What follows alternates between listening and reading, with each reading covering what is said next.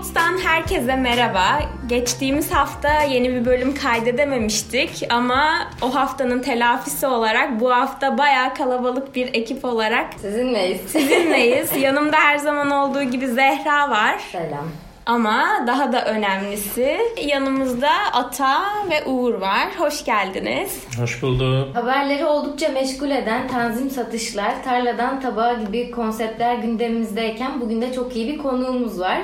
Tarlambar'ın kurucusu Ata bugün bizlerle. Merhaba arkadaşlar. Pots iki yakın arkadaşın sürdürülebilirlikten kültürlere, müzikten kadın haklarına kadar pek çok farklı konuyu tartıştıkları bir podcast. İlk sezonumuza farklı ülkelerde olduğumuz için deniz aşırı telefon konuşmalarımızı paylaşarak başlamıştık. Şimdi ise tekrar bir aradayız. Her pazartesi farklı bir konuyla Spotify ve iTunes'dayız. Biraz seni tanıyalım istersen önce kendinden bahset. Kısaca anlatayım. Ee, yüzyıllardan beri Çukurova'da tarımla uğraşan bir ailenin oğluyum aslında. Yani şimdi ailem hep tarımla uğraşmışlar ama tamamen tarıma karşı bir alerjileri var diyebilirim. Özellikle benim tarımla uğraşmamı hiçbir zaman istemediler. Ee, hatta belki de o yüzden böyle her zaman en iyi okullara, en iyi hocalara gönderdiler. E, Bunların neticesinde Adana Fen Lisesi'ni kazandım lise olarak. Lisede tabii tam böyle ilk girişimcilik tohumlarının içime at- atıldığı zamanlar oldu. Ama Fen Lisesi'ndeyseniz şöyle bir durum da var yani. Gideceğiniz bölümler belli yani. Ya doktor olursunuz ya işte eczacı ya diş hekimi. Ancak bunların hepsi de 4 duvar arasında yapılacak işler. Ben de öyle bir yapım gereği öyle bir insan değilim ve olmak da istemiyorum yani isterse dünyanın parasını versinler. Onların neticesinde ben lise son sınıfta eşit ağırlık bölümüne geçtim. Sonra da iyi bir puan yaptım üniversite sınavından sonra. Tabii sonuçlar geldi. Annem babam benim avukat olmamı istiyorlar bu sefer.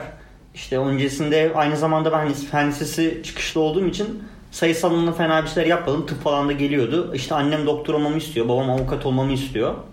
Ben dedim yok işte ben sevdiğim iş yapmak istiyorum. Tabii o babamın hep fantezisi yani isteğiydi. Kar, yani bir aileden doktor olsun istiyordu bir kişi. Bir de avukat. Nitekim kardeşim doktor oldu. Cerrahpaşa'dan mezun oldu şimdi doktor. Ama ben Evet. avukat olmadım. ben sonra e, Boğaziçi işletmeyi tercih Evet. ettim. Boğaziçi'nde farklı girişimler yaptım. Hani startup denmez ama girişimler yaptım.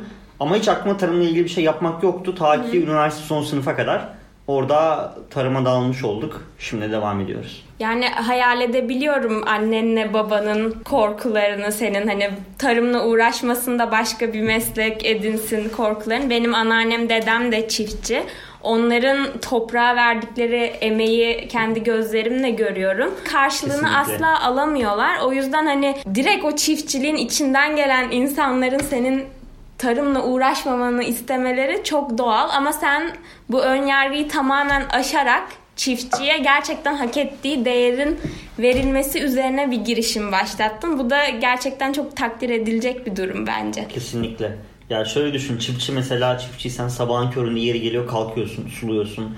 Gece geç vakitlere kadar gübre atıyorsun. Ve her şey çok ince bir şeye bağlı. Yani bir gün don olsa dolu olsa yani sene boyuncaki emeğin tek anda gitti. Yani ve bunu çiftçiler çok fazla yaşıyor. Ee, onu geçtim işte yetiştirdin diyelim bir şekilde. Yani çiftçilerin halini görüyorsunuz zaten yani. Hiçbir zaman hak ettiği değeri satamıyorlar ürünleri. O zaten ayrı bir sıkıntı, stres. Dolayısıyla çiftçiler çok inanılmaz bir baskı altında. Ki onların durumu bizi de etkiliyor yani. Bahsetti işte Zehra başlangıçta tanzim satışlar falan. Bunun patlama noktası yani resmen. Bir de şey de güzel özellikle bizim okulda işletme bölümünden mezun olunca direkt böyle kurumsalda çalışma hayali oluyor herkesin ama senin hem kendi girişimin hem de köyden kente göçün olduğu bir zamanda aslında biraz daha kırsala bir hareket var. Eminim sana da iyi geliyordur bu kırsala gitmek arada.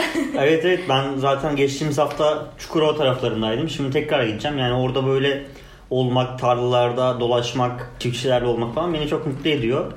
Yani huzur buluyorum resmen diyebilirim. Hepinize tavsiye ederim ve beklerim. Şimdi biz biliyoruz tarlamvarı ama dinleyenler belki de yeni tanışacak olanlar var. Biraz bahsedebilir misin? Tarlamvar tam olarak ne yapıyor? Hı hı. Tarlam var aslında küçük aile çiftçileriyle tüketicileri bir araya getiren bir platform. Biz bunu bunu yapan birçok girişim var aslında. Bizim farkımız biz bu bir araya getirmeyi daha yaratıcı şekilde gerçekleştiriyoruz. İki tane iş modelimiz var. Birincisi B2C, diğeri B2B. B2C olan en bilindiği olan. Biz insanlar ağaç sahibi, meyve ağacı sahibi yapıyoruz. Diyelim ki Türk sen Zehra'ya bir tane meyve ağacı hediye edebiliyorsun. Zehra ağacın gelişimini internetten takip ediyor. İşte çiftçisi kim, tarla nerede, ne zaman sulanmış, ne zaman gübrelenmiş her bir aktivite bildirim atıyoruz.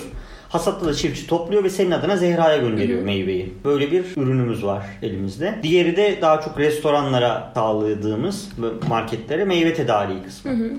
O şekilde. Şirketlere peki böyle şeyler oluyor mu? Bağış niteliğinde mesela. Hani kurumsal sosyal sorumluluk anlamında da bir şeyler yapıyor musunuz Tarhan? Ya şöyle siteden 3 tane seçenek var aslında. Sen bir ağacı yani kendine alabiliyorsun, hediye edebiliyorsun veya bir STK, bizim anlaşmalı STK'mızdan birine bağış yapabiliyorsun. İşte LÖSEV var, Mor Çatı var, Darul Aceze var. Bunlardan istediğine bağış yapabiliyorsun. Ve meyveleri oraya, oradaki ihtiyaç sahiplerine gidiyor. Şimdi ata bizim evimize geldi. Burada da tam iki tane nergis çiçeği vardı. Tam atanın gelmesine aslında denk geldi. O çiçekleri almışız ve solmuşlardı. Hatta yeni attık onları. Sizin de çok güzel bir sloganınız var. Çiçek alma, ağaç al diye. Ben çok mantıklı buldum. Gerçekten neden çiçek alıyoruz ağaç almak varken? Yani orada senin adına yaşayan, senin adına meyve veren ve çok uzun yıllar hani bir hediyeyi düşündüğümüzde biz zaten Zehra ile Pots'u kurduğumuzdan beri sürekli hani hayatımızı daha nasıl sürdürülebilir hale getirebiliriz? Bir hediye aldığımız zaman nasıl daha sürdürülebilir hediyeler verebiliriz diye konuşuyoruz. Bu da çiçek alma ağaç al örneği kesinlikle bu sürdürülebilir hediyeler adına çok güzel bir örnek bence. Teşekkürler. En iyi yatırım doğaya yatırım. evet. Uğur'u unutmayalım bu arada. evet, Uğur çok değerli bir kardeşimiz çünkü yani biz şahsi olarak tabii yurtta beraber yaşadık ama tarlanların ilk böyle fikir olarak ortaya çıktığı zamanlarda biz beraberdik. Hatta Uğur o zamanları çok iyi hatırlıyordur. Hı, tabii ki. Şu an hemen bir parantez açayım. Uğur'u nereden hatırlıyorsunuz? Bizim transhumanizm bölümümüze de konuk olmuştu hatırlarsanız. Şimdi de Atan'ın yurttan da arkadaşı zaten. Birlikte bakalım tarlamları kurmadan önce nasıl bir süreçteydiniz? Nasıl fikirleri vardı Atan'ın? Atay'la 4 senedir arkadaşız. Bayağı yurtta bir yabancıydı benim için ilk gittiğimde tanışırken. Yurtta o da arkadaşımla beraber aynı ranzada kaldık. Ve bu süre boyunca Ata sürekli bir şeyleri kovalamaktan, yenilikçi şeyler yapmaktan çok keyif alan bir insan olarak karşıma çıktı. Beni mesela bir dövüş sporuna başlatmıştı Krav Maga isimli. Beraber yani haftada 2-3 akşam oraya gidiyorduk ve eğitimini alıyorduk. Yani farklı ve sınırları aşmaya yönelik hareketlerde e, Atay'ı tek geçiyorum. O da zaten hayatında da böyle bir yol izliyor. Üniversitede kendi kurduğu bir kulüp vardı. Oradaki arkadaşlarıyla da beni tanıştırmıştı. Gayet herkes tarafından böyle e, arkadaş çevresinin merkezinde çok pozitif ve çok enerjik bir insan olarak gözlemlendiğine eminim. En azından benim gözlemim öyleydi. Ben Atay'a öğrenciliği ne kadar özlediğini sormak istiyorum. Biraz oradan yaklaşalım. Nasıl da o dönemler senin için? Ya öğrenciliği tabii ki özlüyorum. Hatta yayından önce konuştuk. Sırf öğrenciye tekrar dönmek için bizim okulda yüksek lisans yapmayı düşünüyorum. Çünkü o ortamı falan tadı başka yani. Geçen gün gittim mesela bizim Kuzey Kantin'deki yemekhaneye tur attım böyle bir iki defa. Sırf özlediğim için yani başka hiçbir sebep yok. Böyle baktım öğrencilere. Eskiden hep tanıdık görürdük. Şimdi tanıdık göremiyoruz. Böyle bir yaşlandığımızı hissettim. Buraya hüzünlü bir müzik Aynen. koyarım. Evet. Ama Boğaz içinde sanki böyle girişimci öğrencileri desteklemek adına ben eksiklikler olduğunu düşünüyorum. Çok fazla acaba desteklemiyor mu Boğaziçi girişimleri? Sen genç bir girişimci olarak nelerle karşılaştın, ne gibi zorluklarla karşılaştın ya da yok Okuldan kolay da her şey mi diyorsun? Yani okuldan aslında destek olarak böyle şu ana kadar bir şey yoktu.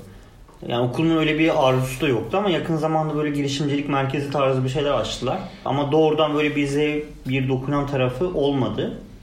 Teknolojik girişimlere daha çok evet. ağırlık veriyorlar bu sıralar maalesef. Genelde öyle bir trend var yani. Tüm girişimler teknolojik girişim olmalıymış gibi pompalanan bir şey var. Ama şu an mesela Atan'ın girişimi bakıldığında tamamen çiftçiye yönelik, tarlaya yönelik. Çok başarılı bence. Neden böyle girişimlerde desteklenmiyor bizim okulda diye biz Zehra ile arada düşünüyorduk yani. Ya, mesaj olsun. Bizim, bizim arkamızda tabii okul falan yok ama doğayı sevenler, çiftçi dostları, güzel insanlar var. Onlar biz Onların onların desteği bizim için her şeyden önemli. Çok O yüzden hiç harika. böyle başkalarının desteğini, eksikliğini hissetmiyoruz yani. Aslında çiftçi demişken sitede böyle çiftçileri aratabiliyoruz, onları tanıyabiliyoruz. Bir storytelling dediğimiz hikaye anlatıcılığı kısmı da var. O benim çok hoşuma gitti. Üretici gerçekten hak ettiği değeri görmüyor sanırım Türkiye'de. Maalesef. Senin tecrüben neydi bu konuda? Maalesef hatta son 20 senede yaklaşık 2.8 milyon insan sadece para kazanamadığı için çiftçiliği bırakıp şehre göç ediyor. Hani şehirde ne yapıyor derseniz fabrikalarda işçilik olarak e, işçi olarak çalışıyorlar maalesef. Hani burada çok iyi hayata sahip oluyorlar değil. Ancak oradaki şartlarını siz düşünün. Ya çünkü kazanamıyorlar, zarar ediyorlar, borç altına giriyorlar. O yüzden durmak istemiyorlar. O yüzden topraklarını terk ediyorlar. Onlar üretmeyince ne oluyor? Biz dışa bağımlı hale geliyoruz ülke olarak. Kendi bir zamanlar işte Türkiye kendi kendine yeten bir ülkeydi. Ama şu an öyle değil. Birçok ürünümüz ithal geliyor. Böyle olunca da fiyatlar yükseliyor. İşte tanzim noktaları da bunun bir sonucu. Evet. Peki tablo bu kadar olumsuz mu gerçekten? Sana mesela gençler gelmiyor mu? Ben de tarımla uğraşmak istiyorum. Nasıl bir yol izlemeliyim? Neresinden tutmalıyım? Şimdi dijital tarımla da çok ilgilisin. Daha önce ona yönelik de bir stajın olmuştu. Bu tip bir ilgisi olan gençlere sen ne önerirsin? Yaptığın yanlışlardan da Aslında Belki birkaç tane alabilirler. arkadaş geldi. Bir şeyler de yapmaya çalıştılar ama yani şunu gördüm gerçekten herke, yani girişimcilik herkesin yapısına uygun bir şey değil. Gerçekten bazı insanlardan beyaz yakalı profilin daha uygun yani. Girişimcilik bambaşka bir şey. Çok zorlu bir şey. Ama veya memurluk bazı insan, insan için daha uygun olabilir. Tamamen insanın yapısıyla alakalı bir şey. Ama tabii şu da var. insanların artan ilgisi de var. Yani biz Uğur'la da konuşuyoruz. Ne yapabiliriz, ne edebiliriz. Hatta Türkcell'den bir arkadaşı var. O da bayağı ilgili. Onlarla da konuştuk. Böyle tarıma insanı çok ilgili. Ancak bu ilginin de gerçekten aksiyona geçmesi lazım ki anlamlı olsun. Senin de demin dediğin gibi Türkiye'ye baktığımız zaman sahip olduğu toprak, su kaynakları gerçekten çok zengin ve tarım potansiyeli de çok yüksek olan bir ülke. Hatta diyoruz buğdayın atası ilk tarımın yapıldığı yer Göbekli Tepe'de. ilk bu topraklarda başladı yani tarım faaliyetleri de ekolojik zenginlik bakımından da çok çeşitli bir ülkeyiz ama tarımın hali şu anda çok büyük bir gerileme içinde yani çok üzücü bu ülkede tarım faaliyetlerinin bu kadar gerilemiş olması. Sence bunun en temel nedeni ne şu anda? Bence üreten insanların kazanamaması. Yani onlar hak ettiği değeri görmediği için terk ediyorlar. O topraklar bizim şu anda 4 milyon hektar tarım arazimiz boş. Yani 4 milyon hektar ne kadar dersen Hollanda büyüklüğünde bir tarım arazisi şu an Nadas'a bırakılmış, bomboş bekliyor veya o terk edilmiş. Diğer yandan Hollanda mesela şu an dünyanın en büyük tarım ihracatçısı. Yani hani tezatlığa bakar mısın? O yüzden Evet. tarım konusu ayrıca bir kritik. Sizin 2020 hedefiniz de 1000 çiftçiye ulaşmakmış. Bu çok güzel bir hedef. Peki biz bu hedefe yönelik yardımcı olmak için neler yapabiliriz şu anda? Bizi dinleyen insanlar olarak size nasıl ulaşabiliriz? Hangi platformlarda varsınız? Bizim web sitemiz temel satış noktamız. Tabii sosyal medya hesaplarımız var ama burada Türk'ünün dediği şey, başlangıç dediği şey çok önemli. Bizim aslında her yaptığımız alışveriş bizim fikrimizi temsil ediyor. Her alışveriş bizim için karar demek. Yani biz o paralarımızı, alışverişlerimizi bizim ideallerimiz, kendi ideallerimiz doğrultusunda harcarsak daha güzel bir dünyada yaşayabiliriz. Bu noktada tarlam var aslında birçok insanın şu anda da artan bir bilinciyle önemli bir noktada. Hı. ne ağacı alabiliyoruz peki şimdi? Şu an mandalina, limon, zeytinli muz ağaçları var. Hı. Güzel. En yakın hasat hangisi? Muz. Mart ayında muz hasatımız var. Ben de bir zeytin ağacım olsun isterdim yani gerçekten. Aklında bulunsun. Bir de yani sorumlu bir üretimden bahsediyoruz. Sürdürülebilirliğe önem veriyorsunuz. Çevre dostu bir üretim var. Tarımsal faaliyetlerin zaten çevreye duyarlı olması çok aslında altın kural gibi bir şey ama şu anda buna dikkat etmeyen çok fazla eminim kuruluş vardır. Tarımsal ilaçlamalar olsun mesela. Konuda bir şey yapıyor musunuz? Organik tarıma ne kadar önem veriyorsun? Evet. Bizim tabi bahsetmedik o kısmı. Ya bizim çiftçi seçerken iki tane temel kriterimiz var. Birincisi küçük aile çiftçisi olması. O da şu demek. 25 dönümün altında üretim yapması gerekiyor. Ailesiyle üretim yapması gerekiyor ve başka bir iş olmaması gerekiyor. Yani ek iş olarak tarım yapıyorsa biz onu kesinlikle dahil etmiyoruz. Ee, Bir ikincisi de tüm çiftçilerin iyi tarım veya organik tarım sertifikasına sahip olması gerekiyor. Bu iki standartı sağladığı sürece biz çiftçilerle çalışabiliyoruz. Organik tarım bayağı trendde ama şu anda. Evet. Güzel yani bu gelişmeleri Çok görmek. sürdürülebilir, güzel bir faaliyet yapıyorsunuz. Paketlemede de sıfır atık trendine önem veriyor musunuz, özen gösteriyor musunuz? Biz sürekli Pots'ta işte daha plastiksiz bir yaşama geçmek için neler yapabiliriz diye hep öneriler veriyoruz takipçilerimize. Sizden de böyle bir acaba önlemler var mı tarlamların aldığı? Tabii ki o konu bizim için önem arz ediyor. Ben zaten podcastlerinizi dinlediğim için ayrıca sizi tebrik ediyorum o konuda. Paketlemede biz plastik kullanmıyoruz ve kullanılmasına karşıyız. Tamamen geri dönüştürülebilir kartonlardan ürünlerimizi paketliyoruz. Dolayısıyla da o açıdan da mutluyuz, gururluyuz. Abi ben çok sinirimi bozuyor bazen. Geçen şey gördüm. Avokado satacak. ikiye bölüp kesmiş öyle paketlemiş üstünü Oo. plastikte ve öyle satıyor. Aslında bir avokado yine aynı şey ama çok gereksiz bir paket oluyor Gerçekten. mesela. Böyle şeylere de önem Evet. vermeniz çok iyiymiş. 127 çiftçi ailenin hayatını değiştirmişsiniz ben web sitenizde okuduğum kadarıyla. Bu çiftçi ailelerden nasıl geri dönüşler aldınız? Müşterilerden ziyade ben şu an hani asıl çıkış amacınız çiftçilere hak ettiği değeri vermek olduğu için çıkış amacınız merak ediyorum. Çiftçiler sizin hakkınızda ne düşünüyor? Ya ilk çalıştığımız zaman tabii soru işaretleri oluyor çiftçinin kafasında. Yani düşünsene durduk yere biri gelip sana ben senin daha sonra daha çok para kazandıracağım diyor. Hani Bir o yüzden biteni arıyordu. Aynen. Bir de çiftçilerimiz maalesef hani çoğunlukla böyle az okumuş kesimden oldukları için daha çok ön yargılar olabiliyor. Tabii o güven meselesini aştıktan sonra sizi inanılmaz derecede seviyorlar. Yani biz her gidişimizde beraber sofraya oturuyoruz, yemek yiyoruz, sohbet ediyoruz. Yani biz neredeyse kendi çocuklara kadar çok seviyorlar. Zaten o bir tanıtım filmimiz vardı, onu izlediniz. Yani orada da Onu da paylaşırız Evet. zaten. Teşekkürler.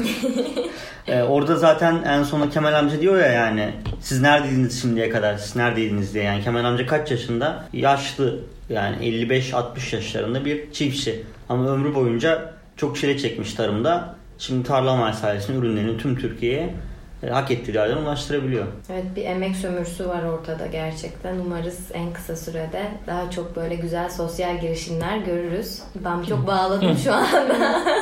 Dur Güven bakayım. sorununu aşmak lazım. Peki sen bunun için toplu bir yayılım planı hazırladın mı? Yani 127'den 10 bine çıkabilir misin mesela 2 Ha, senede? bu şeye bağlı. Arz talep meselesi. Yani talebi yarattığımız sürece arzda hiçbir sıkıntı yok. Yani biz çiftçileri çok kolay bir şekilde bulabiliriz, ekleyebiliriz. Ama bunun karşılığı olmalı ki yani insanlar bizi tercih etmeli ki biz daha fazla çiftçi ekleyebilelim. Yani bu yayını izleyen herkes bir tane ağaç alsa oradaki aile sayısına pozitif katkıda bulunacak diyorsun. Evet. Şimdi global anlamda da tarım alanında çok fazla tekelleşme, kötü, etik olmayan bir sürü tarım faaliyeti görüyoruz. Palm yağı endüstrisinde olduğu gibi ya da Monsanto'nun yaptığı tekelleşmiş faaliyetler gibi. Sen global anlamda eğer tarlanların büyüyeceğini düşünürsen daha etik bir tarımı dünyaya yaymak için böyle gelecek planların var mı? Ee, şöyle aslında yoktu. Yani biz tamamen Türkiye için ne düşünmüştük. Ancak böyle geçtiğimiz ay Şili'den bir tane girişimci yazdı. İşte modelinizi çok beğendim. Ne yapabiliriz? Şili'yi açabilir miyiz? Gibisinden böyle bir konuşma geçti. Sonra biz de ekiple konuştuk ne yapabiliriz diye. Sonra fark ettik ki aslında bizim modelimiz çok kolay bir şekilde yurt dışına taşınabilecek bir model. O yüzden o Şili arkadaşla konuşacağız. Eğer uygunsa oraya açacağız ve bir test edeceğiz. Yani oluyor mu? Neler yapılması gerekiyor? Sonrasında eğer gerçekten işliyorsa bunu tüm dünyaya açabiliriz. Yani böylelikle özellikle o çiftçilerin az para kazandığı ülkelerde e, bizim modelimiz çok fazla katkı sağlayabilir çiftçilere. Gerçekten hani Türkiye'nin dışında dünyaya da çok fazla fayda sağlayacak bir girişim modeli. O yüzden umarım sizi çok fazla ülkede başarılı bir şekilde görürüz. Yani ben arkasında böyle güzel hikayesi, bilinci olan girişimler beni çok mutlu ediyor. Özellikle dediğim gibi çok fazla tekelleşmenin ve kötü faaliyetlerin döndüğünü gördüğümüz zaman hani gerçekten umut veren girişimlerden bir tanesi tarlamlar. Peki Ata bu globalleşme çabanı takdirle karşılıyorum. Ama genelde globalleşen şirketler biraz daha kurumsallaşmaya dönüyor ve aslında senin bu taşıdığın güzel amaçlar, girişimci ruhun o sürecin içerisinde eriyebilir ve yok olabilir. Yani bu kar amacı gütme konusunda endişelerin var mı? Gelecek için nasıl bir görüşün var? Bizimle paylaşabilir misin? Yani şöyle bir insanın içinde girişimcilik ateşi varsa bence o kolay kolay sönmez. O yüzden tarlanlar kurumsallaşsa bile ben atıyorum başka bir girişimle tekrar o ruhu sürdürebilirim.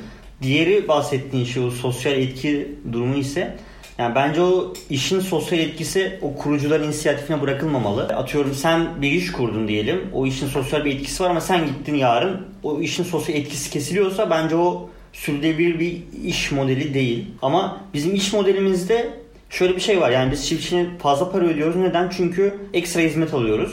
Neden ekstra hizmet alıyoruz? Çünkü tüketicilerimiz o hizmeti talep ediyor. O yüzden bize para veriyor. Dolayısıyla tüketiciler bize para veriyor. Biz o hizmeti almak için çiftçiye ödeme yapıyoruz. Onun geliri yükseliyor. Yani burada bir bizim iş modelimiz zaten o etki doğrudan sağlayıcı bir şey olduğu için yani yarın bir gün ben gitsem bile o etki devam edecek. Yani her şeyden önce sen o topluluğun kurduğun, tarlan var topluluğun sürdürülebilir bir amacı olmasını istiyorsun. Yani herkesin aslında bir bilinçli gayeyle ona dahil olduğunu düşünüyorsun. Çok güzel. Peki bu amaçları yakalamak için başka projelerin var mı? Yani tarlam var kar amacı güden bir şirket. Kar amacı güderken aslında o sosyal etkiyi sağlaması muazzam bir şey. Yani bir STK kurmuş olsaydım ben gittikten sonra veya hani o sürdürülebilir bir iş olmayacaktı yani. Ama şu an tarlamar kazanıyor. Tarlamar kazandığı için sosyal etkisi olduğu için otomatikman bunlar birbirini tamamlayan şeyler. O bahsettiğin yeni girişimim ise tamamen non-profit olacak bir şekilde daha global bir iş olacak. Şimdilik bu kadar söyleyeyim. Zaten e, yakında yaza doğru sizinle paylaşırım. Bir de onu anlattığın bir podcast kaydederiz belki. Yani çok isterim ben de. Biz de merakla bekliyoruz. Yani bu kadar güzel bir örneğin var zaten başarmış olduğun. Bu başarmış olduğunun üstüne koyacağın şey gerçekten hani ne olur ben merak ediyorum. Çünkü altı çok dolu zaten. Teşekkürler. Teşekkür ederiz bugün bize konuk olduğun için. Zaten bu hafta boyunca da Instagram'da Tarlam Var hakkında Paylaşımlar yapıyor paylaşımlar olacağız. yapıyor olacağız. Siz de oradan bakabilirsiniz Tarlam Var'ın faaliyetlerine. Çok güzel bence birine yakın zamanda hediye almanız gerekiyorsa ya da kendinize yani herkesin şu dünyada bir ağacı olmalı deniyor ya aslında gerçekten güzel bir şey yani bir ağacının olması, onun hasatını beklemen, sana meyvesini vermesi. O yüzden herkes siteye baksın bence bir göz atsın. Biz dinlediğiniz için çok teşekkür ederiz. Haftaya görüşmek üzere.